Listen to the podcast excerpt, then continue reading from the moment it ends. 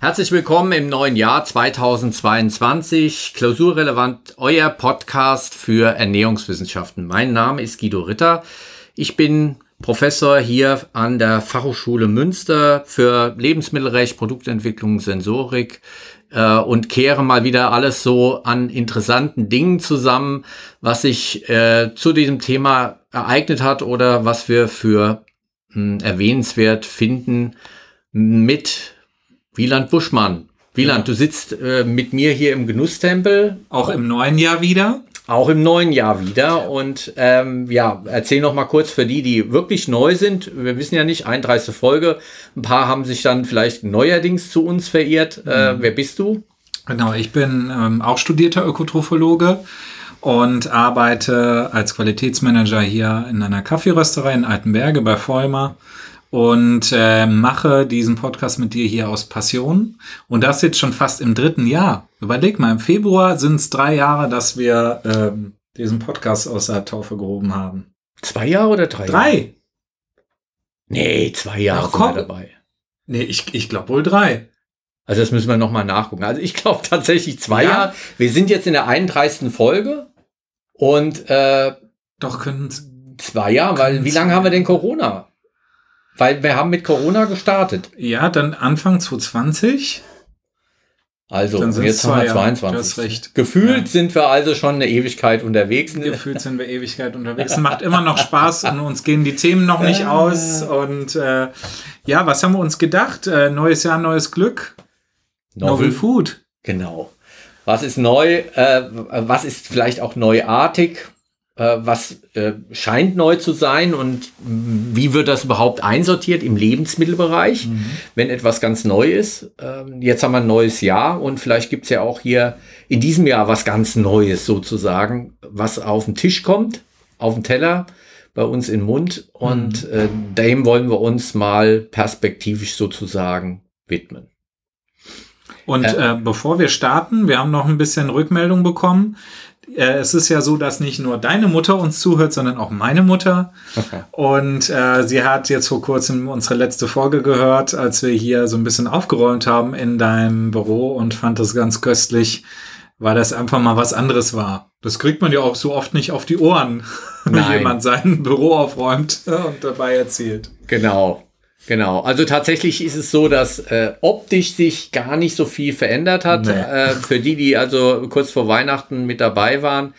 Wir haben es zumindest geschafft, den Besuchertisch aufzuräumen, der jetzt aber schon wieder zu, äh, aufgrund dessen, dass du heute da bist und wir mit Abstand dann sitzen müssen, mhm. ähm, so aufgebaut ist, dass wir Abstand halten können und du äh, vor einigen Sachen sitzt, wo ich gedacht habe, ach, das sind doch eigentlich ganz neue, neuartige Lebensmittel, die mhm. wir vielleicht auch verkosten und äh, wo wir zumindest mal draufschauen können, mhm. weil die doch schon etwas länger bei mir wieder im Büro stehen. Und da sieht man mal, ähm, ja, neu und neuartig scheint wohl nicht das Gleiche zu sein. Mhm. Ja, äh, vielleicht äh, starte ich einfach damit, mal aufzuräumen mit dieser begrifflichen mhm. äh, Besonderheit, die im Lebensmittelrecht eine Rolle spielt.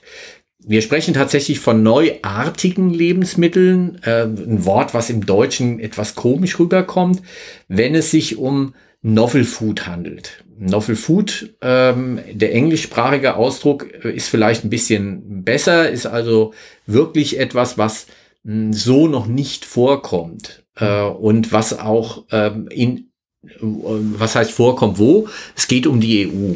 Ähm, mhm. Es ist also eine Regelung und eine äh, Idee, dass die Europäische Gemeinschaft sich überlegt hat als Gemeinschaft und gesagt hat, okay, in unseren Grenzen von Europa, wenn etwas wirklich komplett Neues auf den Markt kommt an Lebensmitteln, äh, dann müssen wir vielleicht bisschen Acht geben. Mhm. Es gibt andere Länder, andere Kulturen, die mit Lebensmitteln aufgewachsen sind, mh, hm, an einem anderen Ende unseres Planeten äh, und das auch gut vertragen. Aber das heißt ja nicht, dass die Bevölkerung in Europa, die da nicht dran gewöhnt ist, äh, dann auch gut damit umgehen kann. Mhm. Es könnte ja sein, dass Allergien, Unverträglichkeiten sich ausbilden. Oder wenn wir mit etwas Neuem hier anfangen zu essen, traditionelle Lebensmittel, die wir vielleicht normalerweise haben, verdrängt werden, was wir vielleicht auch nicht wollen.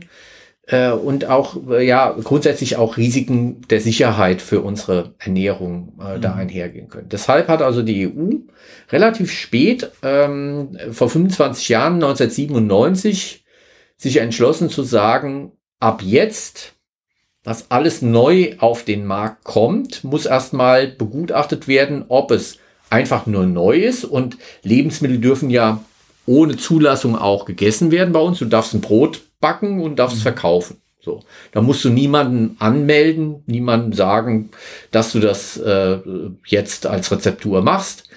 Wenn es aber nicht nur eine neue Mischung ist oder äh, äh für dich ein neues Art von Lebensmittel ist oder einen neuen Aroma hat, wo man sagt, und jetzt gibt's Orangenbrot, ja, äh, sondern wenn du sagst, das ist vielleicht ähm, so äh, ganz neu für die gesamte Bevölkerung, dann könnte es in die Kategorie neuartig halt mhm. fallen.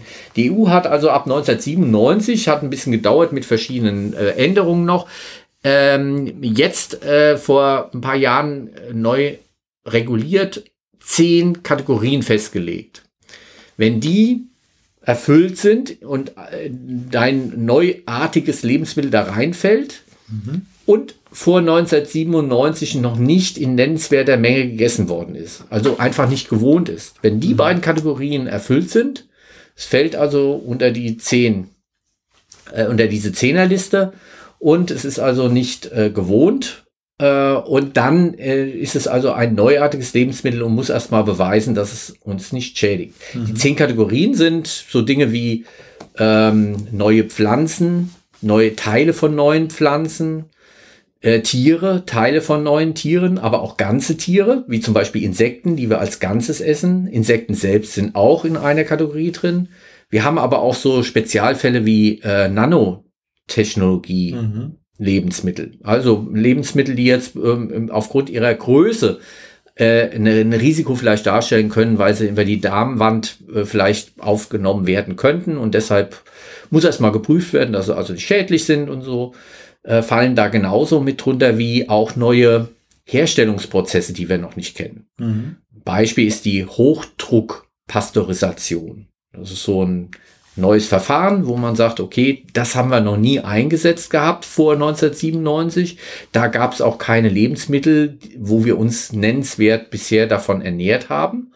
Und dementsprechend müssen wir, wenn so eine Technologie angewandt wird, äh, die prüfen. Weil es kann ja, könnte dazu führen, dass äh, weniger mh, hm, Vitamine da drin vorkommen. Wenn ich jetzt Hochdruck pasteurisiere im Gegensatz zu Temperaturpasteurisation wo Milch bisher oder Fruchtsaft pasteurisiert wird. Mhm. Wenn jetzt Hochdruck pasteurisiert wird, könnte es also Veränderungen im Nährstoffzusammensetzung geben. Es könnte sein, dass sich neue Substanzen durch diese Art von Technologie bilden, die wir vorher nicht kannten und jetzt vielleicht da auftauchen.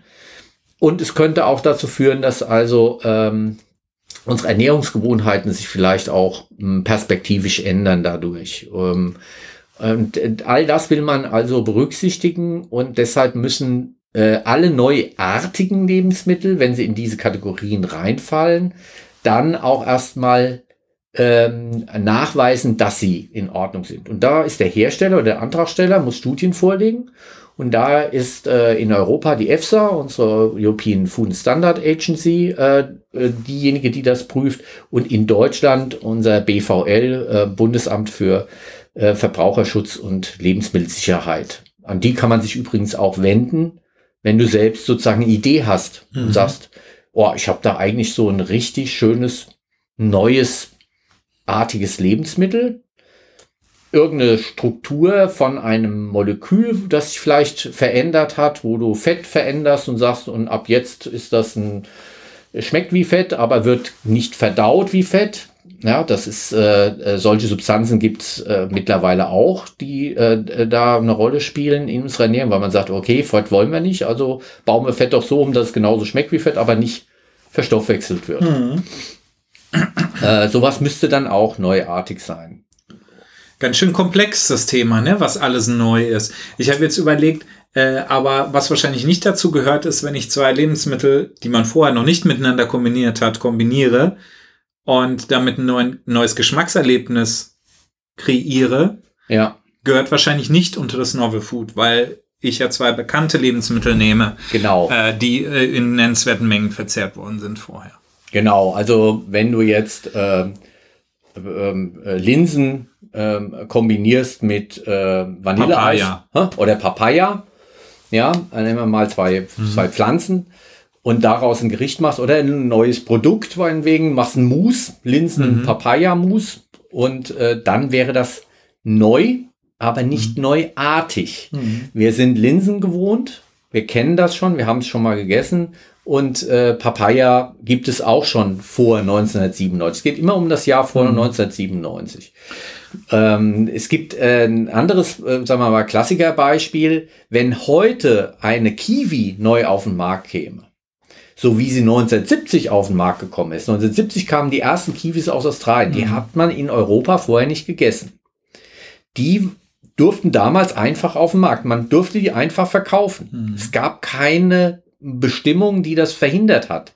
Lebensmittel werden nach dem sogenannten Missbrauchsprinzip gehandelt und hergestellt und verkauft. Das heißt, du kannst Lebensmittel herstellen, musst nicht irgendwo anmelden, äh, diese Rezeptur oder prüfen lassen, dass es äh, nicht gesundheitsschädlich ist, sondern du darfst einfach Lebensmittel machen.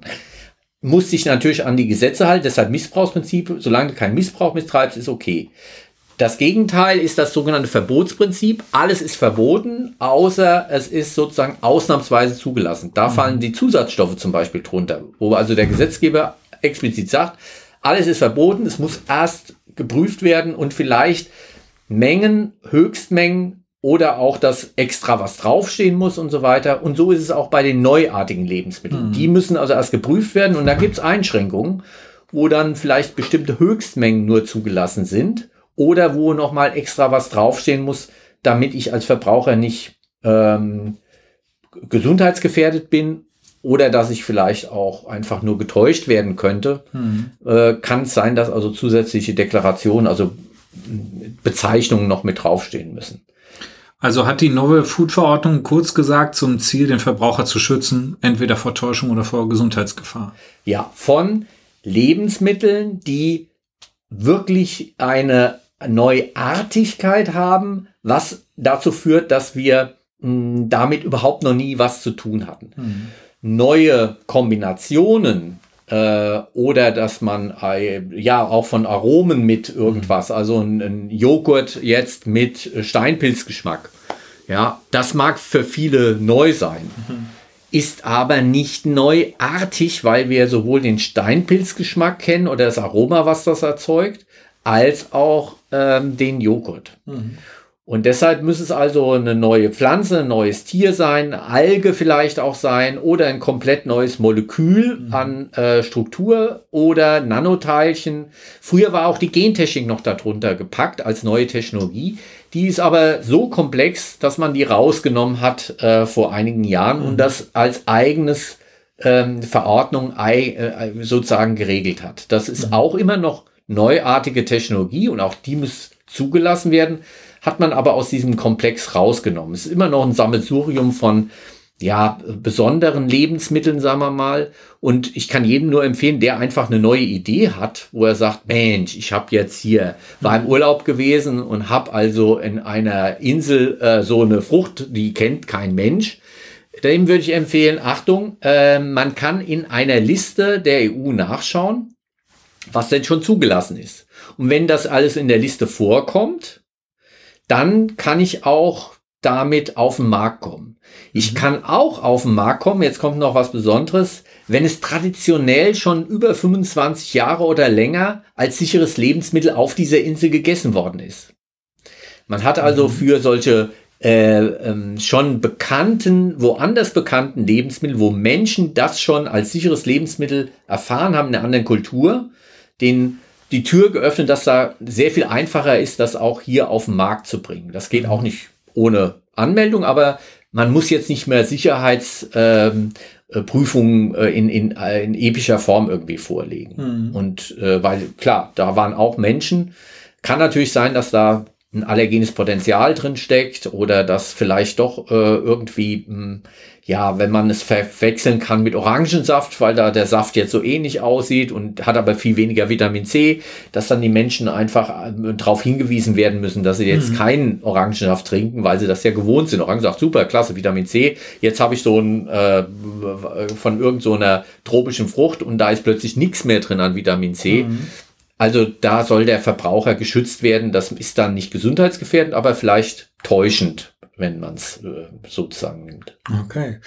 Jetzt, jetzt mal von der, sagen wir mal, trockenen Theorie. Ja. Versuche ich jetzt mal so ein bisschen das äh, alles mit, mit äh, Beispielen plastischer zu gestalten. Also was ganz spannend war auf der Vorbereitung auf diese Folge, kam nämlich just in der zweiten Ausgabe vom Spiegel vom 7.1 äh, ein schöner Artikel und der nannte sich nämlich genau so, so könnte Novel Food unsere Ernährung revolutionieren. Mhm. Also da geht es dann wirklich um neue Lebensmittel, die es vorher so noch nicht gab, beziehungsweise auch neue Technologien, diese zu erstellen, die uns in der Zukunft nachhaltiger, äh, besser auf, äh, nachhaltiger aufstellen können, äh, aufstellen können in dem Hinblick, äh, eine höher, noch eine steigende Welt, Weltbevölkerung satt zu bekommen, auch mit wichtigen Proteinen ähm, etc. So und äh, da gab es jetzt verschiedene Einzelthemen, äh, aber was ich besonders spannend fand jetzt ähm, wirklich mal als äh, neue Sache ist ähm, Stahltankkühe, so haben sie es genannt mhm. in diesem Artikel, also Stahltank Tankkühe sind im Prinzip Bioreaktoren, wo dann gentechnisch veränderte Mikroorganismen äh, Caseine produzieren.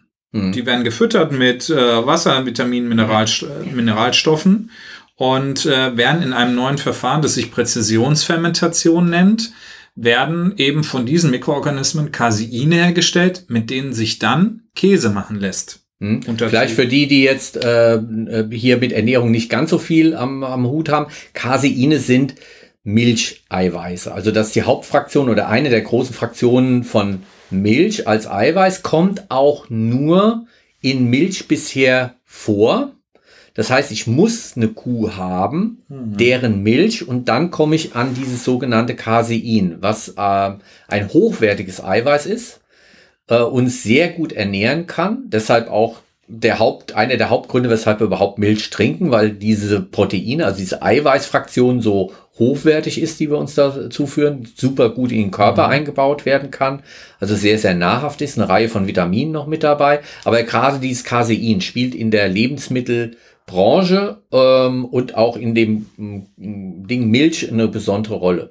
Und du kommst, du kannst das bisher nicht aus Pflanzen herstellen. Mhm. Du kannst das bisher nicht aus Mikroorganismen herstellen. Es gibt kein Bakterium, was Casein auswirft als äh, Reaktionsprodukt oder so. Mhm. Ja, und jetzt die Idee ist natürlich äh, äh, fantastisch, äh, wenn man also wirklich fa futuristisch fantastisch mhm. in der Form, ich brauche keine Kuh mehr. Mhm.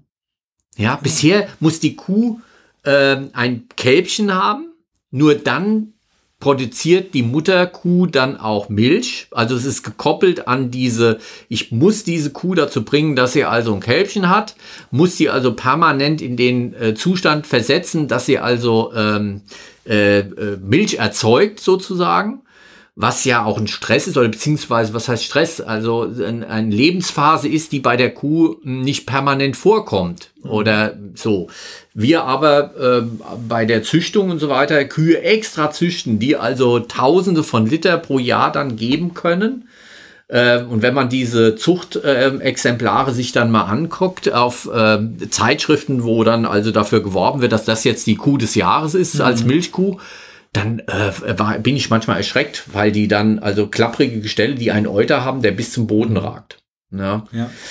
Und jetzt auch im Sinne der Nachhaltigkeit, wenn man an Methanproduktion, auch an diese ganze Fleischproduktion, Absolut. die äh, so fast schon entartet ist äh, mittlerweile, ne, und für viel ähm, äh, äh, Migra, Migration, ähm, na, Emissionen dann Emissionen auch. sorgt, ja. äh, dann dadurch halt eben dem Ganzen eine neue Richtung zu geben, ohne und das ist ja immer ohne dem Menschen da den Komfort oder das Besondere an Käse zu nehmen. Ja, weil dieses Eiweiß natürlich eine, eine, Grundstruktur auch gibt für mh, hm, zusammen auch Milchprodukte. Ja, genau. Nicht nur die Milch, sondern natürlich auch die Milchprodukte. Und, und was ich ganz spannend fand, ist, äh, dass es auch sensorisch das Wichtige ist, Casein im Produkt zu haben, ja. weil es für diesen besonderen Schmelz sorgt, den man von Käse gewohnt ist. Absolut. Also äh, Caseine äh, bilden ja so eine Art Kugel ähm, die dann äh, auch im Mund eine besondere äh, Funktion dann haben, wenn wir dieses, dieses cremig-käsige mhm. dann auch äh, als Struktur dann auch ähm, äh, schmecken und so weiter.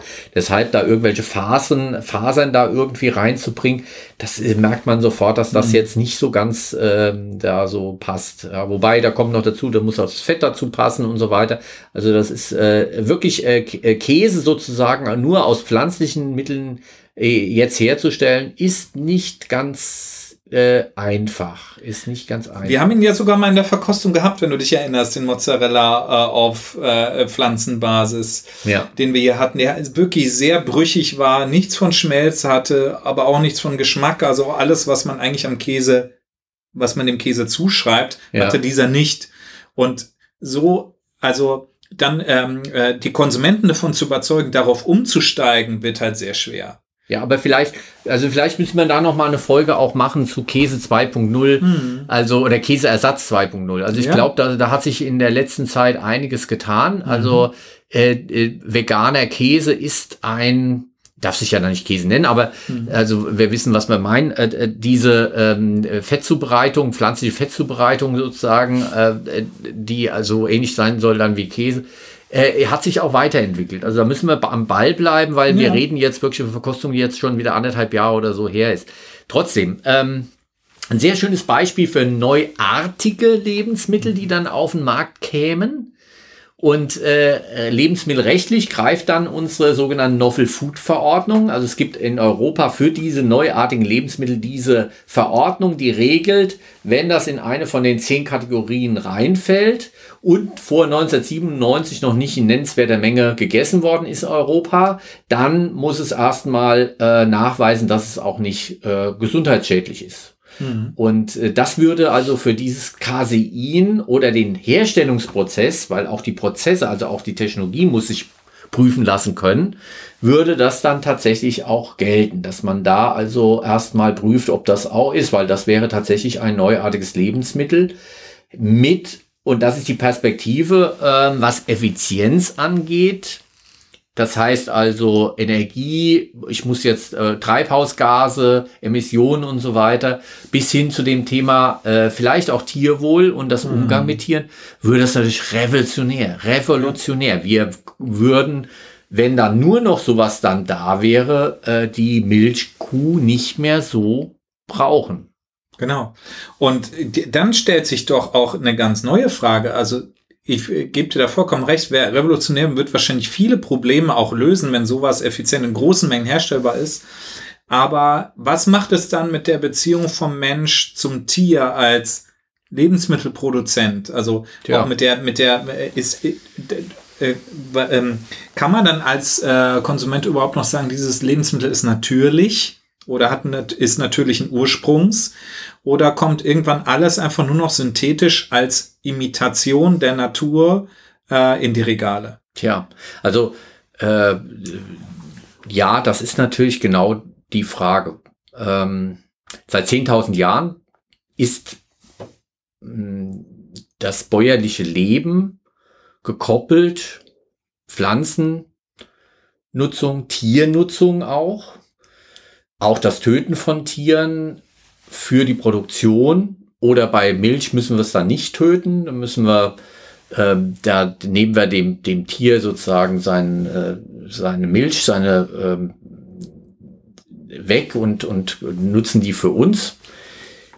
Ähm, das ist natürlich, äh, dann würde da dieses, dieses äh, kulturelle Zusammenleben. Mhm ja, äh, dann nochmal ganz neu äh, an, angeschaut werden. Und bedeutet auch für uns, ja, wir haben dann eine andere Art von äh, Naturbezug auch. Mhm, genau. Und äh, mich gruselt so ein bisschen innerlich. Ich weiß es nicht, wie es dir geht, aber äh, auch was neuartiges Fleisch angeht, was aus der Petrischale kommt, genau. wo kein Tier mehr ist. Ja, also es gibt natürlich den äh, äh, sofortigen äh, Argumentation, du musst kein Tier mehr töten. Mhm. ja, äh, und das würde also unser Bild und auch unser Zusammenleben noch mal ganz anders gestalten. Ähm, wir könnten uns sozusagen da was gönnen, was genauso schmeckt wie Fleisch mhm. oder hier was genauso schmeckt beim Casein dann wie Käse und wie Milch. Wir müssen also den Luxus sozusagen, das nicht äh, der dieser tierischen Lebensmittel überhaupt nicht missen aber es wäre dann ähm, äh, aus einer anderen, komplett anderen Quelle. Und was noch nicht damit be äh, beschrieben ist, wie nachhaltig ist das Ganze. Also mhm. wenn ich diese Fermenter dann äh, anwerfen muss, ich muss auch da Energie reinstecken, es müssen auch Rohstoffe da rein. Ich habe deutlich weniger bis gar keine Emissionen, kann das vielleicht also im zirkularen Kreislauf auch machen, indem ich Sonnenenergie einsetze, um diese Fermenter dann auch zu beheizen und hatte dann also ein Minimum an dessen, was an, an, an äh, Emissionen dann auch habe. Also mhm. all, all dies, was, was wir in Zukunft mit CO2 bepreisen werden, also Kohlendioxidausstoß und so weiter, Emissionen, äh, Handel und so weiter, wäre da natürlich ähm, äh, ein Riesenfortschritt. Wäre aber eine Entfremdung von der Natur. Also diese genau. die philosophische Fragestellung, wir setzen wieder Technologie ein, um eine Sache scheinbar zu lösen, vielleicht auch mhm. wirklich zu lösen, die ähm, uns aber von der Natur ähm, entfernt. Und das ist auch das, weshalb neuartige Lebensmittel so besonders reguliert werden von der EU, weil sie sagen, das können auch natürliche Lebensmittel sein, die irgendwo anders mhm. wachsen. Es können aber auch neuartige Technologien sein, die wir bisher noch gar nicht im Lebensmittelbereich eingesetzt haben, die neu sind in einer Form, weil sie etwas produzieren, wo auch ähm, soziale äh, Veränderungen, gesellschaftliche Fragestellungen und so weiter plötzlich aufgeworfen werden, ethische Fragestellungen vielleicht auch mhm. aufgeworfen werden, ja, die hier jetzt in dem Fall vielleicht sogar positiv ausfallen. Aber äh, das muss man mit berücksichtigen und das ist deshalb finde ich diese Regelung eigentlich äh, äh, richtig gut von der EU. Mhm.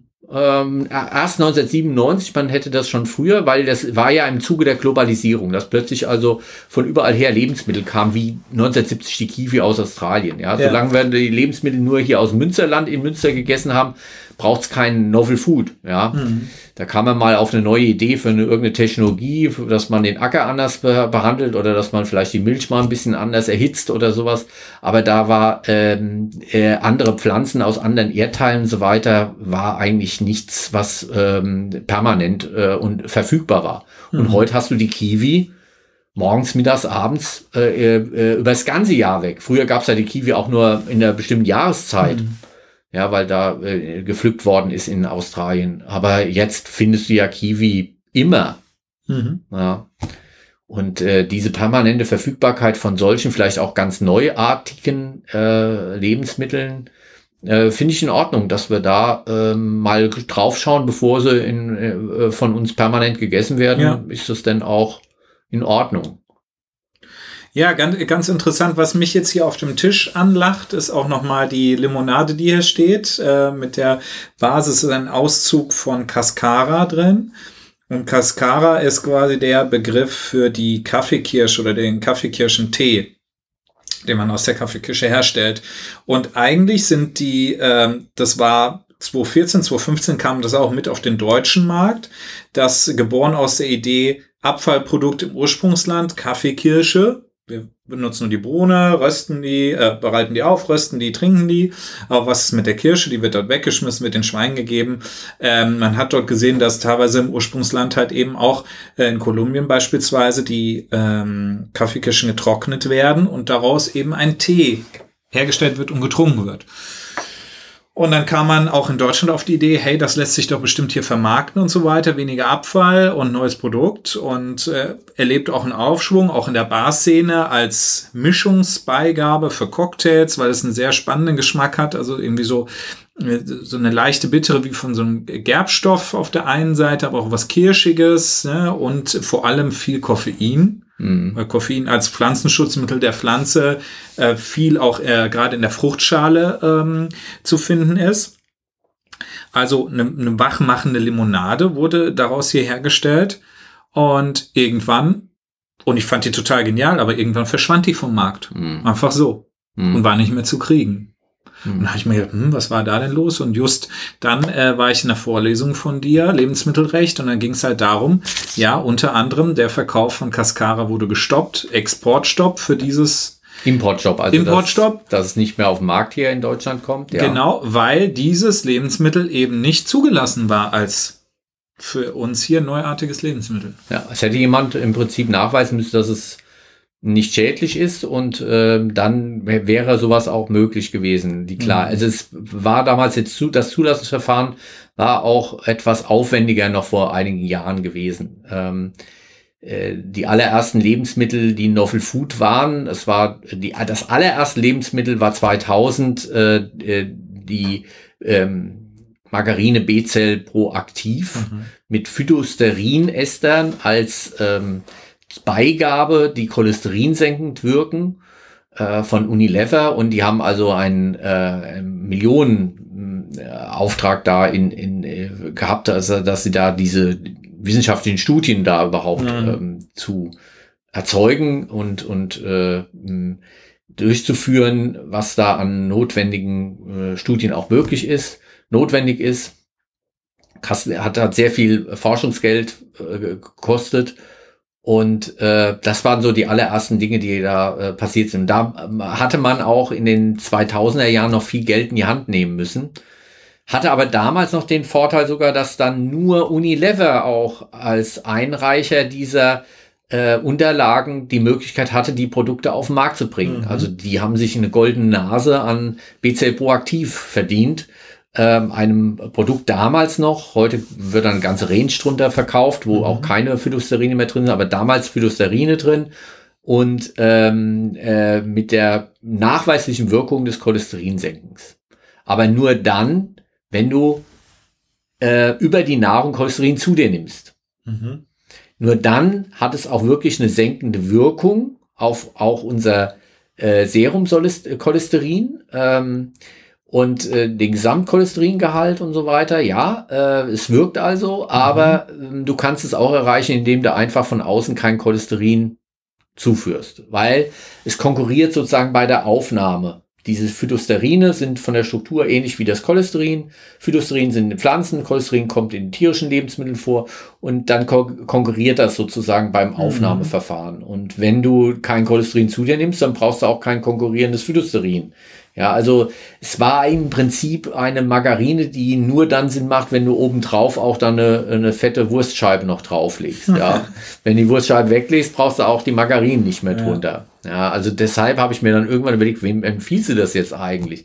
Weil Leute, die wirklich krank sind und einen so hohen Cholesteringehalt haben im Blut, dass sie also zum Arzt gehen müssen und das auch therapiert, indem sie also da, es gibt medikamentöse Cholesterinsenker. Mhm die äh, brauchen diese Margarin nicht. Wenn du kein Problem hast mit Cholesterin, brauchst du auch die Margarin nicht. Also nur die so ein bisschen Probleme haben, die brauchen die vielleicht. Mhm. Ja, aber auch nur, wenn sie beim schlechten äh, Ernährungsstil bleiben. Und nach ein paar mm, Wochen über, drüber nachdenken, habe ich dann gedacht, ja, eigentlich gibt es niemanden, dem die irgendwie empfehlen kannst. Und seit 20 Jahren überlege ich, wem ich die empfehlen kann. Ich weiß es nicht. Ja, war aber das erste Lebensmittel, was Novel Food ähm, mhm. Zulassung bekommen hat, heute auch noch auf dem Markt ist. Damals noch durfte nur Unilever. Heute dürf, ist es ein bisschen einfacher, die Zulassung zu kriegen. Wir haben diese Liste der EU, es sind 130 Seiten. Es sind nicht 130 Produkte, die jetzt zugelassen sind oder sowas, aber ähm, äh, doch einige, ich weiß gar nicht, also äh, in, äh, 50, 60 Produkte müssten es mittlerweile sein, mhm. die da so äh, eine Zulassung jetzt bekommen haben als äh, Lebensmittel oder als besondere Moleküle oder auch mittlerweile zwei Insektenarten die mhm. auch eine Zulassung bekommen haben. Neun weitere sind in der Pipeline der Zulassung. Also wir werden auch bei den Insekten demnächst eine Reihe von weiteren Zulassungen erfahren. Und äh, das ist zum Beispiel eine Kategorie, die im Moment ähm, boomt, auch was äh, die Zulassungs äh, äh, Zahlen auch angeht, mhm. wo man vielleicht das eine oder andere auch schon mal probiert hat. Also für euch zu Hause, die ihr vielleicht auch äh, darüber nachdenkt, ob ihr schon mal Novel Food äh, probiert habt, schreibt uns gerne klausurrelevant at fh-münster.de.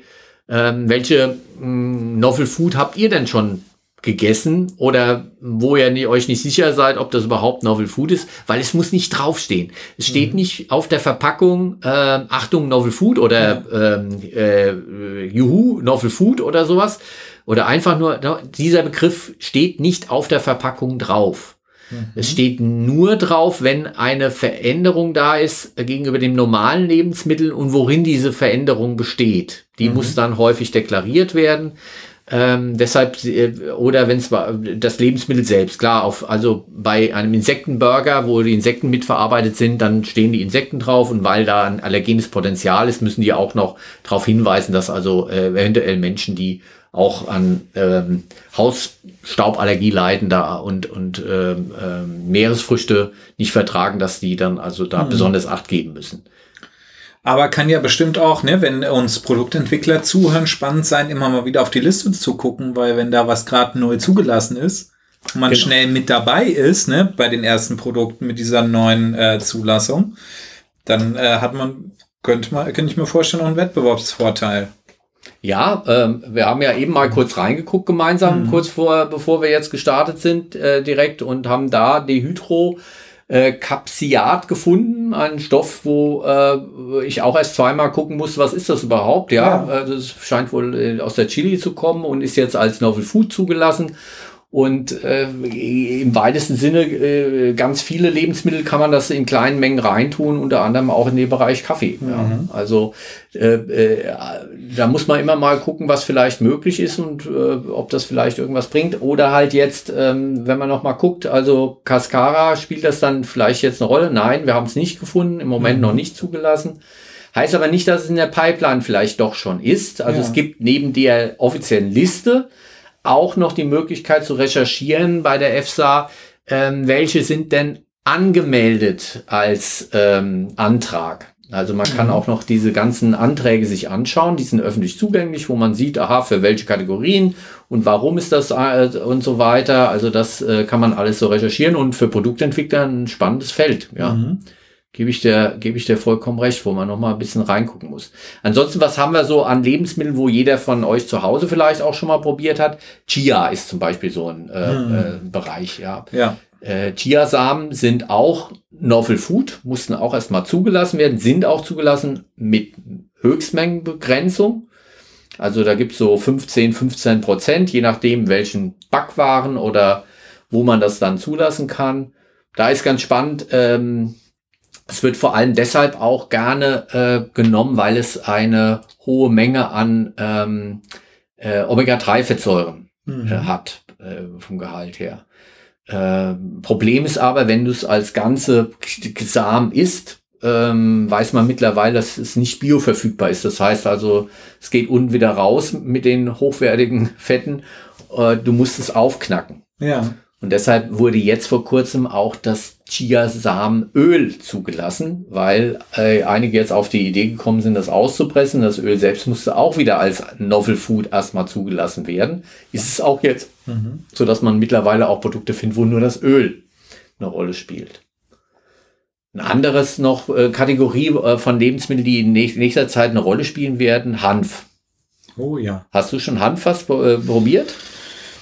Hanf überlege ich gerade, ob ich mal einen Hanftee getrunken habe, meine ich. Das kann sein, ja. Eine Hanflimonade zumindest. Ja. Ja. Also ähm, wir finden, äh, bei Hanf ist nicht alles von der Pflanze zugelassen. Ist eine total spannend, äh, mhm. spannende Pflanze, äh, alte Kulturpflanze eigentlich in Europa auch, kann hier angebaut werden und äh, die Fasern zu Stoffen verarbeitbar, Papier verarbeitbar und so weiter, war damals mit dem Aufkommen der Baumwolle, ist das aus dem Markt gedrängt worden, mhm. ja, als Konkurrenzprodukt und so weiter, Einheitskonkurrenzprodukt. Und dann haben die Baumwollimporteure äh, haben sozusagen den, den Hanf dann in die Illegalität getrieben, weil es tatsächlich auch ähm, psychotrope Substanzen gibt, also äh, Stoffe, die ähm, halluzinogen wirken, äh, die aber nur nur in dem ähm, in der Blüte oder beziehungsweise in der in den Blättern auch vorkommt. Ja, wenn ich aber die Samen nehme und da ist ein hoher Eiweißgehalt drin, äh, die sind also mittlerweile auch zugelassen, können also auch gegessen werden und, und verarbeitet werden. Deshalb finden wir also Proteine, Hanfproteine in einigen Produkten verarbeitet. oder ähm, dass wir halt äh, auf der Basis dann ähm, auch äh, Tee oder andere Dinge dann irgendwie auch finden. Ja. Gehört denn auch dazu dieses CBD oder CBD-Öl? ja. was man ja überall gerade in diesen Tagen findet und was man sich in sein Essen geben kann oder in seinen Kaffee, habe ich letztens gehört. Wenn ein Kaffee sonst so aufwühlt, kann man CBD-Tropfen reinmachen, dann bringt es einen wieder runter. ne? Und dann denke ich mir immer, dann soll man gleich gescheiten Kaffee trinken, dann passiert das auch gar nicht, dann braucht man keine CBD-Tropfen. Äh, genau, genau. Einfach nur einen ordentlichen Kaffee trinken ja. und die Qualität ja an der Stelle. Ja, das genau. CBD gehört dazu. Also äh, es gibt in dieser Hanfpflanze tatsächlich sogenannte Cannabinoide. Also das sind ähm, besondere sekundäre Pflanzenstoffe, die haben eine besondere Wirkung. Was halluzinogen wirkt, ist das THC, das Tetrahydrocarbinol. Das, was also äh, unter Mariana und ähm, Cannabis und so weiter dann bekannt ist, äh, oder beziehungsweise wo das drin vorkommt, in einer gewissen Konzentration auch. Ähm, und das andere sind das CBD, Cannabidiol, ähm, gehört auch dazu, ist aber nicht halluzinogen. Also das wirkt tatsächlich turned up, in Anführungsstrichen. Mhm. Also das macht schläfrig, müde, äh, beruhigt und so weiter. Mhm. Ähm, weil der Hanf ist ja ähm, auch verwandt mit ähm, äh, unserem, ähm, was im Bier noch vorkommt. Ach, jetzt kommt Hopfen. Hopfen, genau. Genau. Stimmt, wenn man den Geruch so in der Nase hat von so frischem Hopfen, da genau, denkt genau. man schon da dran. Ja. Genau, und äh, deshalb gibt's also auch da äh, Stoffe, die also ähm, äh, beruhigend wirken, sozusagen auch da. Und äh, da gehört das CBD dazu, ist aber ähm, nicht als Lebensmittel zugelassen, wird aber als ähm, über den so einen Umweg. Also es gibt ja solche Kapseln, dann wird es also als Mundpflegemittel oder sowas mhm. dann, was ja dann nicht mehr ein Lebensmittel ist, sondern zu den Bedarfsgegenständen dazugehört. Mhm. Also eine sehr schräge Nummer, äh, wie das in, bei uns im Moment äh, in den Handel kommt, ähm, diese CBD-Produkte, äh, weil äh, die ja natürlich eine pharmakologische Wirkung haben. Auch mhm. wenn sie jetzt nicht high machen, machen sie zumindest eine beruhigende Wirkung. Und da sind wir an dem Punkt, äh, da haben wir so ein Medizin- mm, oder pharmakologisch wirksames Produkt. Mhm. Und da geht so der Übergang zu diesen ganzen Arzneimittelgeschichten dann auch da. Und deshalb muss aus meiner Sicht das auch geregelt werden. Also entweder es wird zugelassen, äh, das ist aber noch nicht passiert als Novel Food. Du musst dann nachweisen, dass es auch nicht schädlich ist. Äh, Wenn es aber Arzneimittel ist, dann gehört äh, von den, muss auch eine Zulassung kriegen. Auch die Arzneimittel laufen über Verbotsprinzip. Also du kannst nicht einfach sagen, dass ich habe hier ein neues Arzneimittel, sondern du musst das beantragen und dann wird geprüft und äh, geguckt, wie, wie die Zulassung dann ist und so. Äh, und äh, aber dazwischen ähm, äh, es gibt da nichts. Also äh, normales Lebensmittel einfach und mit dieser Wirkung, die es tatsächlich ja hat, schwierig. Kaffee, wenn wir den heute ganz neu auf den Markt kriegen würden, nicht gewohnt wären, wäre wirklich ein ganz schwieriges Produkt, mhm. überhaupt die Zulassung zu kriegen. Du hast ja mit dem Koffein eine pharmakologisch wirksame Substanz drin. Also das ist eher ein Arzneimittel, so wie das wirkt, weil ja wirklich eine, eine, eine richtige Wirkung da ist. Ja. Gott sei Dank, ja, für mhm. mich. Äh, Kaffeeabhängiger. Äh, schlimm, wenn das Koffein jetzt nicht mehr drin wäre. Ja. Aber dieses Koffein und der Gehalt äh, ist so an der Grenze zum Arzneimittelstoff, beziehungsweise wenn es neuartig wäre und aus ähm, Äthiopien jetzt neu auf den Markt käme, kommt ja eigentlich ursprünglich auch aus ja, Äthiopien. Ja, Richtung Äthiopien, Jemen. So. Ja, äh, dann wäre es, äh, würde es auch erstmal eine Zulassung bedürfen und das müsste wäre gar nicht so einfach, ja, weil mhm. es ist mhm. ja auch nicht unumstritten Koffein. Für Kinder, für Schwangere, äh, und so weiter, nicht unbedingt ja. in großen Mengen ähm, äh, ver äh, verträglich, war ja auch mal lange auf der, auf der Liste der Dopingmittel gewesen, auch mal. Das Koffein selbst, also nicht der mhm. Kaffee, aber das Koffein und so. Also die Wirkung ist da. Ja. ja. Äh, ja, das, äh, also das wäre, ich weiß nicht, ob es Novel Food wäre oder sogar ähm, äh, äh, in die Richtung Arzneimittelzulassung dürfte, äh, sozusagen, weil es ja wirk eine pharmakologische Wirkung hat. Ja, das sind also unsere neuartigen äh, Lebensmittel und ähm, fürs neue Jahr. Äh, ich glaube, wir werden einige Produkte im neuen Jahr ähm, wir sehen es ja an dem Spiegelartikel wahrscheinlich Ja. diskutieren. Ja. Wo es also darum geht, Ernährung der Zukunft auch. Genau. Also neue Fragen sich aufwerfen, ob eine ganze Branche, die also vorher Milch hergestellt hat, jetzt über eine neue Technologie, die neuartig ist, dann irgendwie ersetzt wird, wo Fleisch, was man vorher aus Tieren gewonnen hat, jetzt äh, über eine Petrischale, auch das wäre eine neuartige Technologie, auch das wäre Novel Food, weil es die Technologie erstmal eine Zulassung bedürfte. Ähm, deshalb also das Thema neuartige Lebensmittel wird uns noch lang begleiten. Ähm, Ja, und, und das ist halt vor allem wahnsinnig spannend, weil es da eben das Thema Tierleid oder Tierwohl und Umweltschäden äh, betrifft, ist nicht nur Fleisch, sondern auch Fisch. Ne? Ja. Die Überfischung der Meere und so weiter. Ne? Und äh, wenn man da eine Alternative hätte, die sensorisch, geschmacklich und äh, so weiter funktioniert, dann wäre das dann schon sehr spannendes Feld. ja, auf alle Fälle eine Folge wert, wenn wir, äh, wenn da eine Zulassung in Aussicht ist, werden wir uns dem mal äh, ausgiebig, weil es auch ethische gesellschaftliche ähm, Ver Veränderungen mit sich bringen würde. Eine komplett neue Technologie, die komplett den äh, ja, unser, unsere Sichtweise, unser Zusammenleben mit Natur und so weiter auf die Probe stellt. Äh, was ist davon künstlich? Was wollen wir vielleicht aber auch? Inwieweit ist aber auch genau das, das, was wir brauchen, um nachhaltig auch zu werden? Und, und vielleicht wird dann auch irgendwann mal Fleisch essen, Eier essen und so weiter zum Luxus.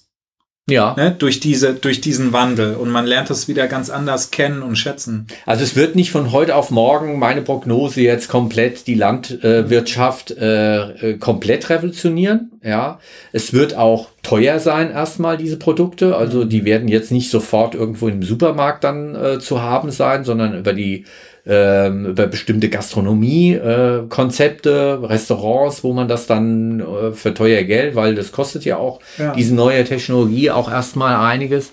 Aber es wird oder könnte oder es hat das Potenzial dazu, dass es ähm, einen Teil dessen ersetzt, was wir im Moment machen und uns äh, nochmal drauf stößt mit, mit Macht sozusagen auf diese ethische Frage. Wie gehen wir überhaupt mit Tieren um? Ja, und was äh, äh, erlaubt uns eigentlich, äh, wer erlaubt uns eigentlich Tiere so zu nutzen, auszunutzen, also zu nutzen, ja, aber wir nutzen die ja aus richtig, ja, missbrauchen die ja auch vielfach äh, wenn wir uns das angucken, das, was die Züchtung von Tieren im Moment an, an, an Dingen macht, was, ähm, wie wir da mit den Tieren umgehen, während sie leben, wie wir sie umbringen und, und, und so weiter. Also das ist ja äh, äh, dramatisch, wenn wir darauf gucken. Deshalb muss da auch was sich ändern. Küken äh, töten äh, ist ein, ein neues Ding, was jetzt äh, äh, sich ändern wird und wo auch revolutionär wird, äh, was wir machen ja jetzt gerade Produktentwicklung ähm, aus dem Hähnchen,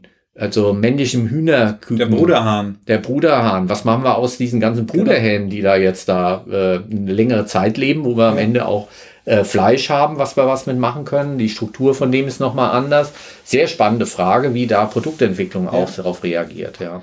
Aber auch äh, nur noch einen kurzen Schwank zu dem Thema, äh, das mit der Natur, was ich vorhin meinte, ob wir uns dadurch nicht von der No- Natur entfremden. Ich glaube, wir haben es schon längst durch diese Massentierhaltung getan.